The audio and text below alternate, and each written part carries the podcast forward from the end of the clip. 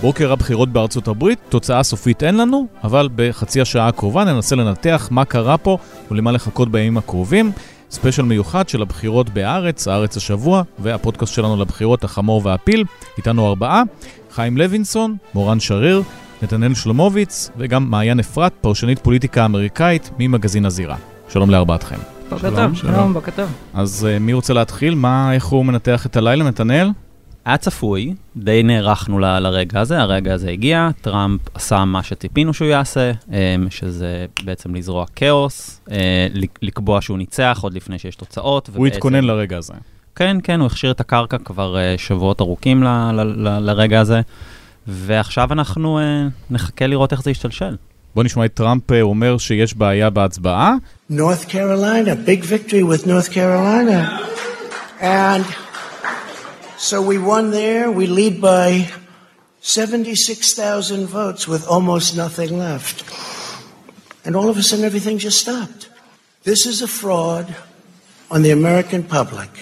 This is an embarrassment to our country.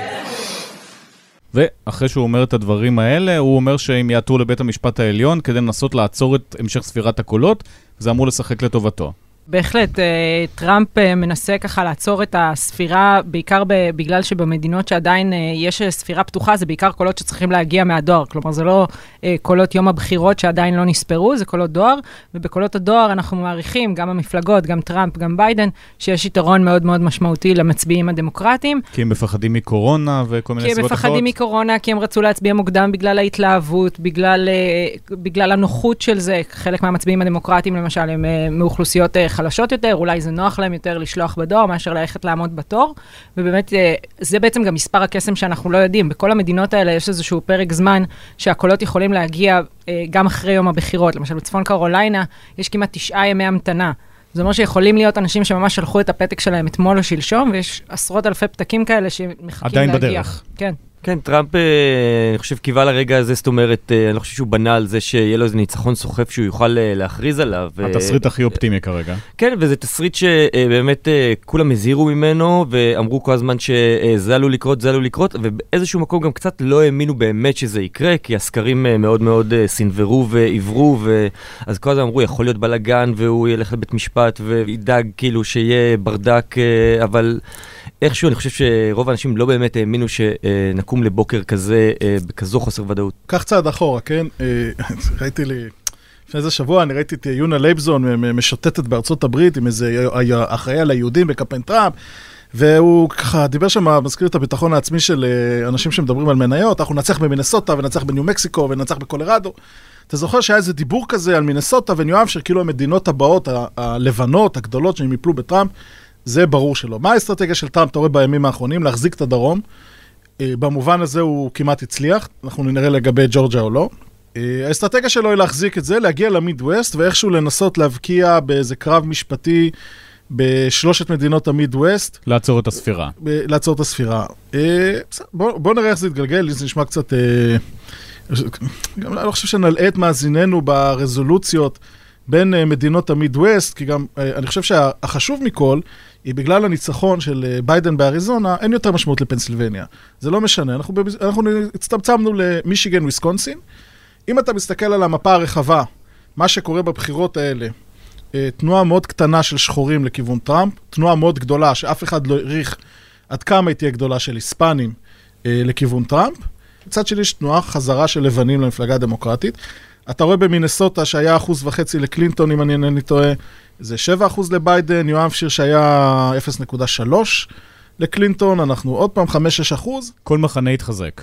כן, זה אמור... במדינות החזקות שלו. כן, לכאורה זה אמור להעביר אותו גם בוויסקונסין ובמישיגן, מעבר לקו ולנצח את הבחירות. אם לא יהיה כאן איזשהו, וגם לא בפערים קטנים, לא בפערים גדולים, אבל לא ב-5,000 קולות כמו בפלורידה 2000. נראה לי אין לו מספיק. ניו יורק טיימס וגם הסוקרים האחרים עדיין מעריכים שביידן כנראה לוקח. כן, יש לו פשוט יותר אה, אפשרויות, כמו שחיים אמר, ברגע שקמפיין אה, ביידן לקח את אריזונה, אנחנו רואים את ה split, ב... יש שתי מדינות שמחלקות את האלקטורים שלהם, והשברי אחוזים האלה מספיקים לביידן, ואז באמת מישיגן, אה, וויסקונסין, אלא אם כן אנחנו מעריכים שהייתה שם טעות סקירה מאוד מאוד גדולה, ואז באמת ביידן בצרות. וזה יותר אופציות, כי אם נניח בוויסקונסין יש טעות סקירה גדולה ובפנסילבניה לא, אז, אז הנה עוד, אה, עוד, עוד חיבור. ושוב, אנחנו עוד לא, לא סגרנו לא את ג'ורג'יה, לא את אה, צפון קרוליינה, ובשתיהם יש אה, עוד זמני המתנה, או עוד פתקים, לפחות במחוזות הדמוקרטיים, שיכולים להגיע כן. ולהיספר. גם ברשותך, משהו מילה על הסקרים. בסך הכל הסקרים היו די טובים, פלורידה הסקרים, אם אני לא טועה, ממוצע היה אחוז אחד לפני הבחירות, אני לא באתי לפה עם ניירות. כל הסקרים הראו צמוד, סקר הוושינגטון פוסט ABC, שהוא אחד הסוקרים הטובים בארצות הברית, נתן פלוס שלוש לטראמפ. כמעט כל הסוקרים נתנו ניצחונות לטראמפ בטקסס למרות ההייפ והיציאה המוקדמת, אה, באחוז כזה או אחר. עכשיו תשמע, הסקרים בוויסקונסין ומישיגן זה לא הסקרים של פלורידה של פלוס 2, פלוס 3, זה הסקרים של פלוס 17, פלוס 7, פלוס 10. אגב, עוד נקודה, כל הסקרים נתנו ניצחון באריזונה. חוץ מסוקר הבית של אה, חברנו מהימין, איך קוראים לו, הבחור עם הפפיון, כאלה. טרפלגר. כן, שנתן את אריזונה לרפובליקן. אגב, גם נתן את נבדה, אם אינני טועה. לכן קשה לי מאוד להאמין. תשמע, הסקר שהוושינגטון פוסט הוציאו אך לפני שבוע, 17% פלוס בוויסקונסין. לעבור מפלוס 17% אפילו ל-0.001, זה נראה לי אה, דבר שהוא בלתי אפשרי, אבל אולי נלמד משהו חדש. בהקשר הזה של הסקרים, נייט סילבר מפרסם בלילה את הבעייתיות של הסקרים בארצות הברית. הוא אומר סקר שהם עשו לאחרונה, שמו מודעה בפייסבוק, בפנסילבניה, לעשרת אלפים אנשים. מתוך זה 1,200 ראו את הפרסומת הזאת, 48 הקליקו, שישה אנשים השלימו את הסקר. הוא אומר שמתוך הדברים האלה, במדינות האלה כמעט בלתי אפשרי להגיע לשום תוצאות ולהבין מי בכלל מילא את הסקר. כן, יש אה, סקרים אבל שגם נעשים בטלפון, שאמורים להיות טיפה יותר איכותיים. שוב, צריך לחכות אולי באמת עוד קצת כדי לראות איך, איך נגמרות אה, אה, צפון קרוליינה, ג'ורג'ה. באמת, אם אנחנו רוצים לדעת אה, לצלוב או לא לצלוב את הסוקרים, כי באמת היו הרבה הרבה מדינות במשחק ב, במרוץ הזה, רובן היו חמישה אחוז או פחות, אה, ממוצעים של שניים, שלוש, וסוקר אה, יגיד לך שלוש זה כמו אפס או, או מינוס שתיים. אני, אני באמת שלא יכול להתחייב מעבר לזה, וזה נשמע לנו כמו תירוץ, אבל ככה עובדים סקרים.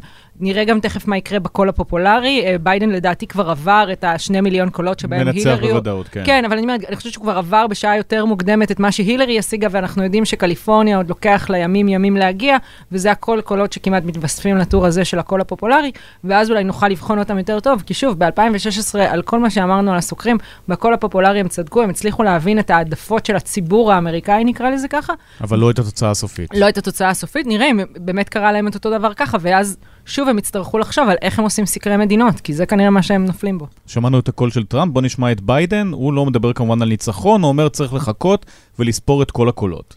I'm here to tell you tonight, we believe we're on track to win this election. And it ain't over till every vote is counted, every ballot is counted. But we're feeling good. It's not my place or Donald Trump's place to declare who's won this election. That's the decision of the American people. But I'm optimistic about this outcome.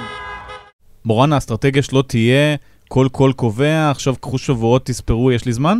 כן, תראה, הוא אין לו מה להפסיד, הזמן עובד לטובתו, ואתה יודע, עכשיו הוא ילך מדינה-מדינה איפה שיש לו עוד מאבק מולו. כמובן מגמתי, אתה יודע, מדינות שלרעתו הוא לא יתעסק, אבל אתה יודע, מתחילים עורכי דין, יושבים על התקנונים אה, ובונים על, אה, על אה, בית המשפט העליון בכל מדינה, רואים איפה יש להם יתרון, ומקווים באמת שיקרה מקרה בוש גור, שההצבעה בסופו של דבר הייתה לגמרי לפי קווים אה, מפלגתיים, נקרא לזה, בבית המשפט העליון. אם אנחנו מדברים על אותה הצבעה בדואר, בואו ננסה להסביר מה זה, זה קורה בכל בחירות, הפעם פשוט יש הרבה יותר. כן, זה קורה בכל בחירות, אבל רק בחלק מהמדינות זה כבר משהו מאוד נפוץ. אה, לכן גם ראינו תוצאות די מהירות מפלורידה, שמדינה מאוד מיומנת. אה, בהרבה מדינות זו תופעה שהיא או חדשה לחלוטין, או שהיא אה, קיימת, אבל רק בתנאים מסוימים. זאת אומרת, אם היית לפני הבחירות מודיע עם עד, אולי אפילו שני עדים, שאתה, יש לך בעיה רפואית שבגללה תוכל להגיע לקלפי, אז, אז קיבלת את הזכות הזאת.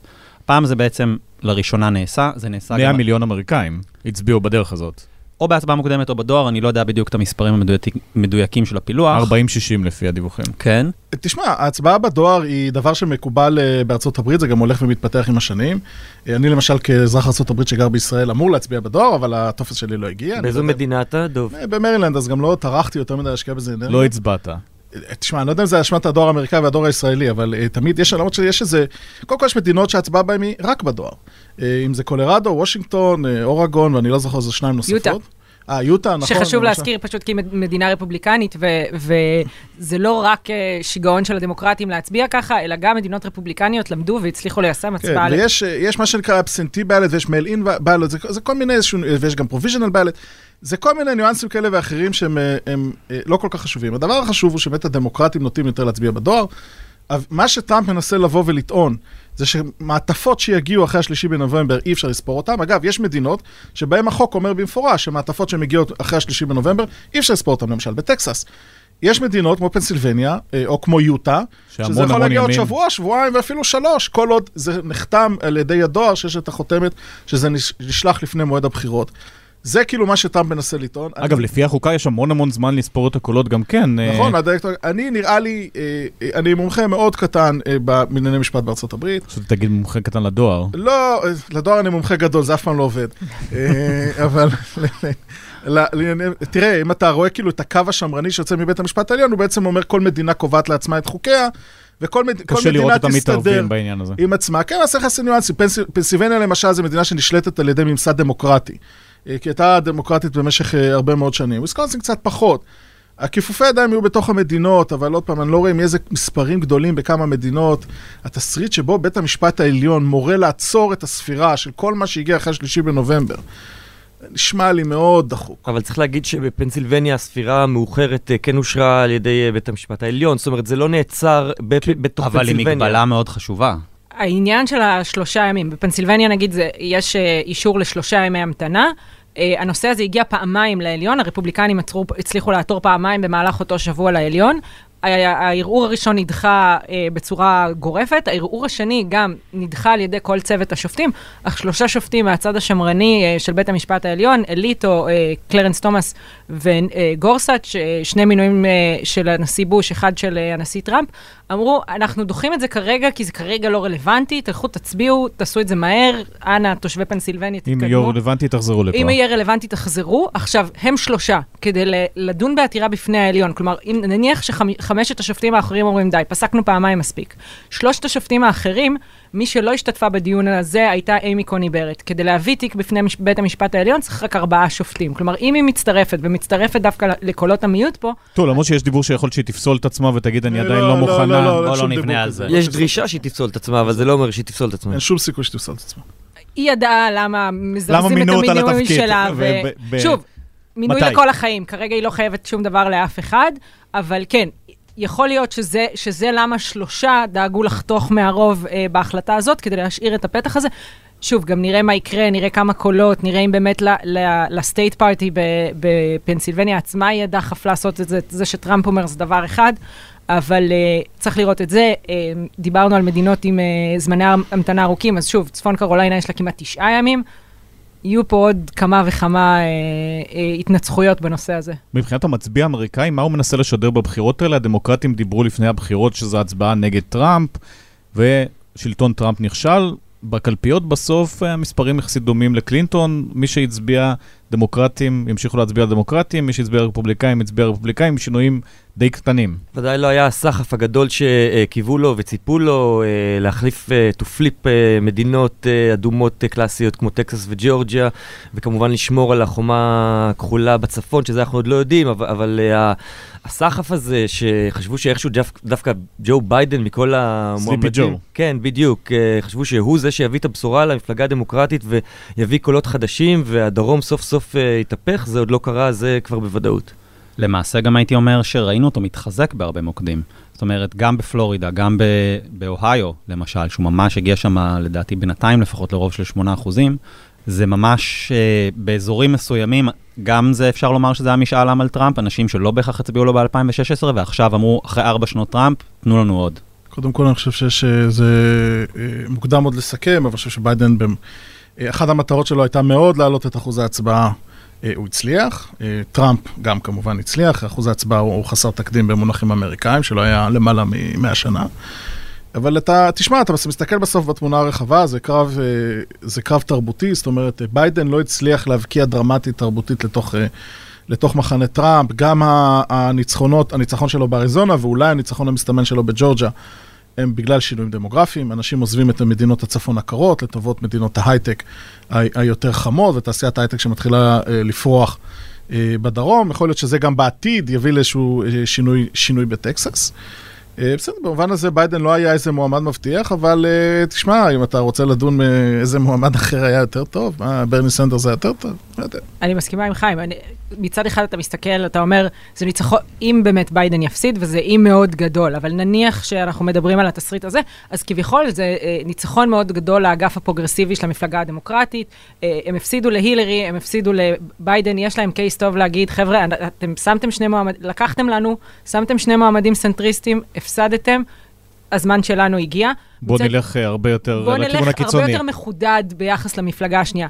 מצד שני, יגידו המתונים במפלגה, לא רק שלא הצלחתם להיבחר אצלנו, אתם חושבים שתצליחו להיבחר בתוך כלל הציבור האמריקאי, ואם אנחנו מדברים למשל על מישהי כמו אליזבת וורן, את גם אישה, אז גם יעשו לך מה שעשו להילרי, ואת סוציאליסטית, ואת תהרגי אותנו אצל הקובנים עוד יותר ממה שכבר חטפנו.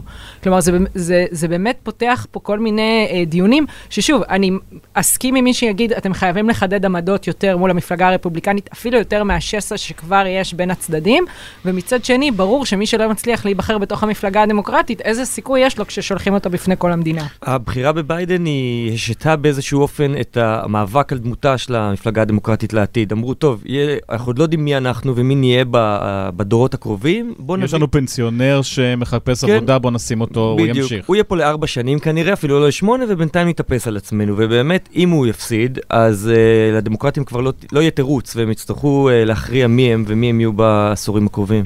תראה, אם ביידן אה, נצח, אם ביידן יפסיד, סליחה, אז יקרה מה שקרה במפלגה הרפובליקנית בשנות אובמה.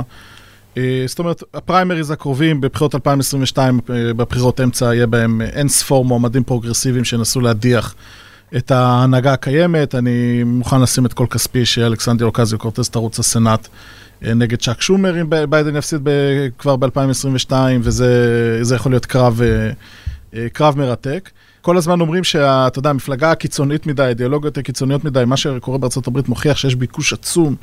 הקיצוניות היא, לא- היא, היא, היא איתנו כדי להישאר, היא לא כדי ללכת. זה מאפיין גם את המועמד, ופה ההצבעה הייתה כן טראמפ, לא טראמפ. ג'ו ביידן לא הביא איזה ערכים משמעותיים לשולחן. ג'ו ביידן הוא good guy במובן ה good guy האמריקאי. הוא זה אמר. אני אמשיך את המדיניות של אובמה בגדול. אתם זוכרים שהייתי אז איתו, אז אני לא הולך להביא אתכם. עם אה, משהו חדש הוא מייצג. איזה ג'נטלמן אמריקאי כזה של, אה, של פעם, שכבר אין כל כך אה, ביקוש לסחורה הזאת. ובסדר, אתה יודע, העולם הולך ומשתנה. הוא היה אמור להביא אנשים ממעמד פועלים, אנשים נכון. צווארון כחול. הוא הוא הביא עממ- אותם, הוא אגב. עממי, אני יכול הוא לדבר איתם, לדבר בגובה העיניים. הוא הביא, הוא איבד היספנים. השאלה למה הוא איבד היספנים זו שאלה טובה, אבל את ה... אתה רואה שיש איזושהי תנועה מסוימת של אה, לבנים לא משכילים בחזרה למפלגה הדמוקרטית בגלל ביידן. ואפילו מבוגרים חזרו. אה, נכון, זה לא מספיק, זה לא הספיק באוהיו, זה לא הספיק באיואה, זה לא הספיק בפלורידה, אבל זה יכול להספיק במידווסט. אגב, חשוב לזכור שביידן כנראה זוכה ברוב הקולות. אם אנחנו טוב, מדברים על. על זה שדרכו לא הצליחה, אנחנו מדברים על עיוות בשיטה האמריקאית שבמסגרתה המועמד שזוכה ברוב הקולות לא מנצח. לא אוהב את כן? דיבורי העיוות, זאת השיטה. לא. אנחנו לא, שוכחים אני- שזאת לא, אומר- פדרציה, מה לעשות? אני לא בא לא, וזו לצאת השיטה נגד... כבר אה, 200 שנה. אני לא בא לנהל דיון חוקתי על, על, על הפדרציה לא- ועל, ועל תפקידה, אני, אני רק אומר שאם אנחנו מספידים את הדרך של ביידן והאם אין לו תמיכה, אני רק אומר בואו נזכור כנראה שיש לו את רוב הקולות. אוקיי? לא- רוב האמריקאים לא. חושבים שהוא צריך להיות נשיא. אבל כן יכלו ללמוד לקח מלפני ארבע שנים, שהם אה, אה, ניצחו בבחינת אה, אה, רוב קולות בכל ארצות הברית, אבל אה, אלו לא החוקים. על פניו, ביידן בא לפתור את הבעיה הזאת, הוא היה אמור לשחק בכל האזורים הלבנים שהדמוקרטים לא שיחקו בהם בפעמים הקודמות, ואולי היה קצת הסתמכות יתר על הכוח של המפלגה כמפלגה בקרב הקהילות האפרו-אמריקאיות, בקרב הקהילות ההיספניות, בקרב הצעירים, ניסיון להגיד, אוקיי, כמפלגה נשלח את אלכסנדריה אוקזיו קורטז שתביא את הנשים הלטיניות הצעירות, נשלח את uh, חוליאן קסטרו שיביא את הגברים הלטיניים הצעירים, וביידן ילך לדבר עם, ה, עם הבוחרים הלבנים שאנחנו כבר כמה שנים לא מצליחים להגיע אליהם. הוא כנראה קצת הצליח לעשות את זה, אבל היה פה איזה בליינד ספוט אדיר של, בעיקר אנחנו רואים כנראה האוכלוסייה ההיספנית. אני מניחה שכשנסתכל על המספרים של האפרו-אמריקאים, אז שוב בטח תהיה איזושהי אמירה שהגברים האפרו-אמריקאים לא באו לצאת להצביע, ונגיד שבמקרה שלהם הם לא האשמים היחידים, כלומר השיטה בנויה כדי לא לאפשר להם לצאת, לצאת להצביע, אבל הם, המפלגה הדמוקרטית צריכה למצוא איך היא מלהיבה את השוליים האלה, שכשהם מתלהבים אז הם יוצאים ומביאים להם ניצחונות גדולים, וכשהם לא מתלהבים אז הם ממש מרסקים את uh, תקוותיהם וחלומותיהם של שאר הבוחרים של המפלגה הזאת. בואו נדבר גם על אה, בית הנבחרים והסנאט, שם התוצאות די היו צפויות, והדמוקרטים גם לא הביאו איזה תוצאות מי יודע מה. לא, הייתי אומר שבית הנבחרים צ- היה צפוי והם הצליחו והם לקחו את ההובלה ויש אבל לנו... בסנאט המרוץ היותר חשוב הפעם. אה, זה נכון, אני כן רוצה להתעכב על זה שיש לנו עדיין את ננסי פלוסי, היא כנראה תמשיך איתנו, אה, זה, זה הכיוון המסתמן, למרות ששוב, יכולה להיות איזושהי הפתעה בבחירה הפנימית, אבל הסנאט היה, היו תקוות מאוד גדולות, וזה כבר לא, כנראה שזה לא יתממש. אה, וכך או כך, לא משנה מי הנשיא, זה בעצם אומר שיש לנו אה, קונגרס מפוצל, יהיה לנו קונגרס שיהיה חלקו דמוקרטי, חלקו רפובליקאי, אה, ומי שלא יהיה נשיא יהיה תקוע עם זה. תראה, הסנאט בתסריט האופטימי ביותר מבחינת המפלגה הדמוקרטית, הוא יעבור ל-50-50, רק בבחירות המיוחדות שהם יהיו בסיבוב השני, זאת אומרת, יותר נכון, בג'ורג'ה בעוד חודשיים. שזה מוסיף עוד חודשיים ליציבות הפוליטית, כי כל הסנאט, כל האיזון הפוליטי קם ונופל אה, על הכומר שברח לי כעת אה, שמו מול... אה, אה, אה, וורנוק נגד כן, לופלר. כן, לופלר, אה, שהיא פשוט, זה אחת המביכות לדעתי שנצפו אגב, זה- בפוליטיקה האמריקאית. זה בהנחה שזה יהיה 50-50, זה לא כזה בטוח. אה, זה נראה שזה הולך לשם, אם... אה, נראה? לא, נכון, אתה צודק, זה תלוי במיין. אבל זה בתסריט האופטימי ביותר של המפלגה הדמוקרטית, אנחנו, שם. אגב, אם אתה, הדבר שאני הכי שונא בעולם לומר, הזווית הישראלית, נתניהו במובן הזה, זה, אה, הוא יוצא מהבחירות האלה במצב לא רע, כי הוא אוהב לתמרן דרך אה, הסנאט, זה, יש לו שוליים מאוד טוב, גם במצב של 50-50, יש לו הרבה מקום לתמרן דרך, אה, דרך הסנאט. ובהיבט הזה נכון, הבחירות לא, לא היה בהם איזה גל או איזה מהפכה דרמטית, גם בבית הנבחרים אני מסתכל, רואה שהדמוקרטים מאבדים, אה, איבדו כמה מושבים יותר ממה שהם חשבו, הם עדיין נשארו ברוב, אבל הרוב הזה כנראה יצטמצם, לא יגדל. אם נמשיך רגע את הדיון על הזווית הישראלית הקטנה הזאת, אה, אז כן, זה, זה נכון שנתניהו מאוד מאוד אוהב לפעול אה, מול ההורים הגרושים שהם אה, הרשות המחוקקת והרשות המבצעת, כשיש פיצול כזה. אה, הוא גם מוזמן על ידי בית הנבחרים לנאום, לשאת אה, נאום בעצם נגד הסכם הגרעין שאובמה רצה לקדם. מה שכן חשוב לזכור בהקשר הזה, שאם יש נשיא ביידן, נגיד בסוף הסיפור הזה כן נהיה נשיא ביידן, יש לו חיבה מאוד מאוד גדולה לשיחות עם איראנים בווינה. זאת אומרת, הוא כן יכול ליזום דברים, עדיין יש לו אה, כוח מאוד מאוד גדול במדיניות חוץ. אה, ישראל, אם אני לא טועה, היא עדיין חלק ממדיניות החוץ ולא מדיניות הפנים, אה, אז זה עדיין על הפרק. Uh, do you think Sleepy Joe could have made this deal, baby? Sleepy Joe. I think. Uh, do you think he would have made this deal somehow? I don't think so. Mr. President, one thing I can tell you is um, uh, we appreciate the help for peace from anyone in America, and we appreciate what you've done enormously. חיים, שיחת הטלפון שהייתה בין נתניהו לבין טראמפ, שנתניהו בצורה מאוד זהירה ואופיינית לדיפלומט לא הסכים אה, לצאת נגד סליפי ג'ו, משחקת פה לטובתו? תשמע, אם אתה מסתכל על אה, נתניהו, אני חושב שהמבחן יהיה לראות, אה, זאת אומרת, את אה, צ'אק שומר, כי הוא בדיוק הפוליטיקאי הקלאסי מבחינת נתניהו, כאילו במפלגה הדמוקרטית, אבל שורשיו יהודים מאוד עמוקים, הוא תמיד היה מאוד פרו-ישראל, מעטים זוכרים, אבל הוא בזמנו הוביל את היוזמה ביי פרטיסן ב-1994 להעתיק את, ה, את השגרירות לירושלים. ולמרות זאת שכאילו התממש החוק שהוא קידם, הוא כזה, מכיוון שהוא יודע שזה מזיק לו פוליטית, הוא בירך על זה באיחור ובחמיצות. אז אתה יודע, זה יהיה ל- לראות את היחס של שומר לנתניהו, בהנחה שהסנאט הוא עוד פעם ב-50-50, ואז שומר לכאורה אה, מוביל את הסנאט, אבל אה, כל אחד אה, יכול לתקוע אה, מקל אצלו בגלגלים, והשוליים הופכים להיות מאוד חשובים. זה יהיה מעניין אה, לראות, עדיין בהקשר של הסכם עם איראן, הקשרים תקציביים כאלה ואחרים. נמתין. תמיד כשאנחנו מדברים על פוליטיקה אמריקאית, דיברנו על הנשיא, דיברנו על בית הנבחרים, בואו נדבר, דיברנו על הסנאט, בואו נדבר גם על רמת המושלים, לא נורא מעניין השנה. השנה היה באמת לא מעניין. איפה שמעניין זה המושלים שקיבלנו מהבחירות לפני שנתיים, מישיגן, וויסקונסין, פנסילבניה, שלוש מדינות שהולכות להכריע עכשיו את ה- את הזירה הזאת. לשלושתן יש מושלים דמוקרטיים, נשמע נהדר. לשלושת המושלים הדמוקרטיים האלה יש בתי מחוקקים לעומתיים להם. קשה. קשה מאוד, שגם מקבלים תמריץ עכשיו ללכת עוד יותר לעומתי. כלומר, אם בית המחוקקים הרפובליקני יגיש לנשיא הרפובליקני את, הנ- את הניצחון על השולחן, ותוך כדי גם ינצח באיזשהו מאבק כוחות פנימי עם המושלים האלה, אה, אני חושבת שזה מפחיד הרבה מאוד אנשים שמסתכלים ספציפית על המדינות האלה.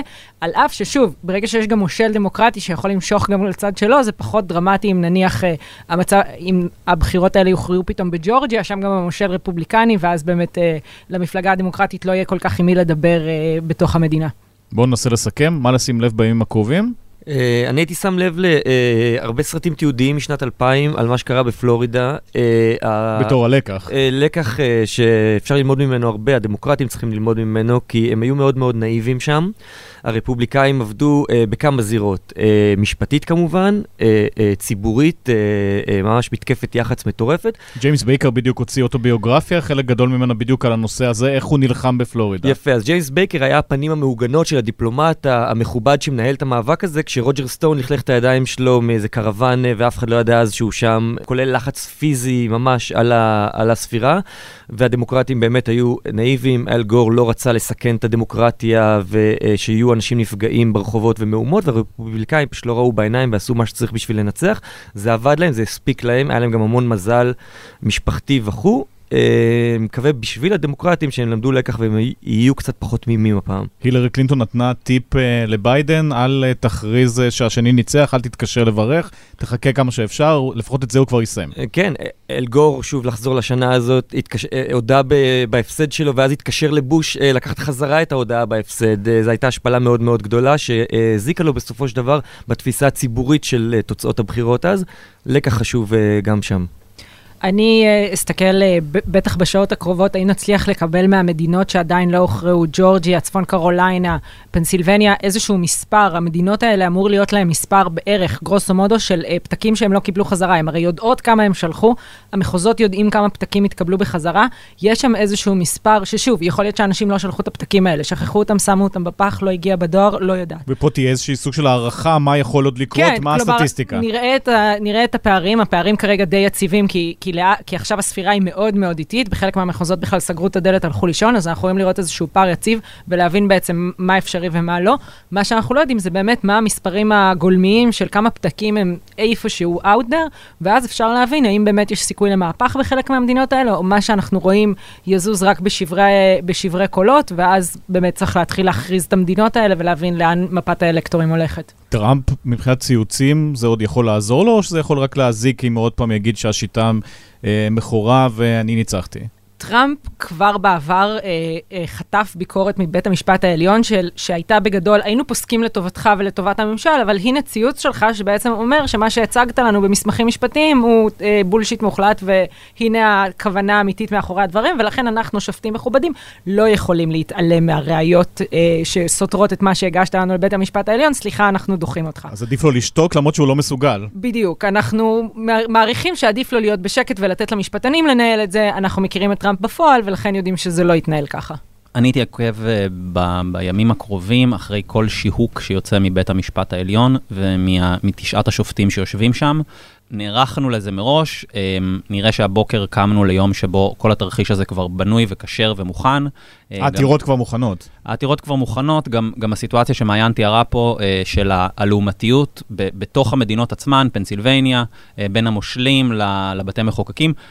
איפה שיהיה קונפליקט, איפה שיהיה ויכוח בעצם, וערעור על הסדר הקיים, ואני אומר, בכל מדינה יש לך כבר בילט אין ויכוח מחכה ל- ל- להתרחש, זה אומר שזה יגיע לעליון, ולכן הרבה יותר מעניין מהפסיקות הנקודתיות של העליון בנוגע להליך הצבעה בפנסילבניה, טקסס, אריזונה, איפה שזה לא יהיה. הרבה יותר מעניין אותי לפחות לקרוא את הנימוקים, והנימוקים שבאמת נומקו בשבועות האחרונים, והם היו מאוד מטרידים, במיוחד של השופט קוונו. בואו נזכור שהיה עורך דין בהצבעה ב-2000, הוא היה בפלורידה, הוא זה שדאג לוודא שאל גור לא יהיה נשיא, הוא מאוד מיומן בזה, לא במקרה הסנאטור דיק דרבין כינה אותו פורסט גאמפ של הפוליטיקה האמריקאית, הוא צץ בכל נקודה, הוא היה בתצהיר של מוניקה לווינסקי, הוא באמת נמצא בכל מקום. וגם ו- היום. והיום הוא כתב אה, את, את אחד מהנימוקים בשבוע החולף על פנסילבניה, שזה קיבל אולי פחות כותרת מההחלטה עצמה, אבל הוא הסביר אה, את עמדתו העקרונית שהספירה צריכה אה, לחפוף פחות או יותר ללוח השידורים של, הס, של, ה, של הבחירות. זאת אומרת, אין לו, אין לו סבלנות ואין לו שום סיבה חוקתית שהיא להצדיק את הצעד שיגיד בוא נבחר דדליין שרירותי להפסיק לספור קולות שהגיעו, ובכל זאת הוא כבר הכשיר את הקרקע לפסיקה הזאת שתבוא. עכשיו הוא רק צריך לשכנע כמה מחבריו הטובים ביותר בבית המשפט העליון, ואני סקרן לשמוע מה הם אומרים, כי על קוונו אני כבר יודע איפה הוא יושב. אם אתה הולך ברחוב באמריקה ואתה רואה איזה קבוצה של מפגינים חמושים, תשים לב, ותמצא מחסה. לברוח. לא הייתי מתקרב לאזור שבו counties כאלה בפנסילבניה, למקום שבו סופרים. זה נראה לי לשים לב לשם. ואחר כך? אפשר ללכת בבטחה, או גם אה, להיזהר שיהיו נקמות ברחוב? תשמע, זו תקופה של יציבות. נראה מה, ברור שאלה לזה נגיד השלכות בעולם הפיננסים. אני הייתי קונה שורט היום בבורסה. אה, בעצם אולי אני אעשה את זה עוד רגע. טוב, שלא יאשימו אותנו ב... אוקיי, צריך אתה- להשפיע על מניות. המציג אינו- הבורסה לניירות ערך מתערבת פה כן. במשדר, בדיוק. אינו יועץ- לא, אבל ברור שהאי-יציבות הזאת והוא תשפיע על מהמר השווקים. כפייתי, המציג. אה, שמפסיד בהרבה הימורים פה. לא בטוח. על הש- השווקים הפיננסיים, ברור שתשפיע מאוד על השווקים הפיננסיים. תשמע, זה יהיה מכוער, זה יהיה דוחה, ו... אבל זאת התקופה שבה אנחנו חיים, לא? טוב, בנקודה הזאת נעצור, נמשיך לעקוב. חיים לוינסון, מורן שריר, נתנאל שלמוביץ ומעיין אפרת, תודה. תודה רבה. תודה. רבה.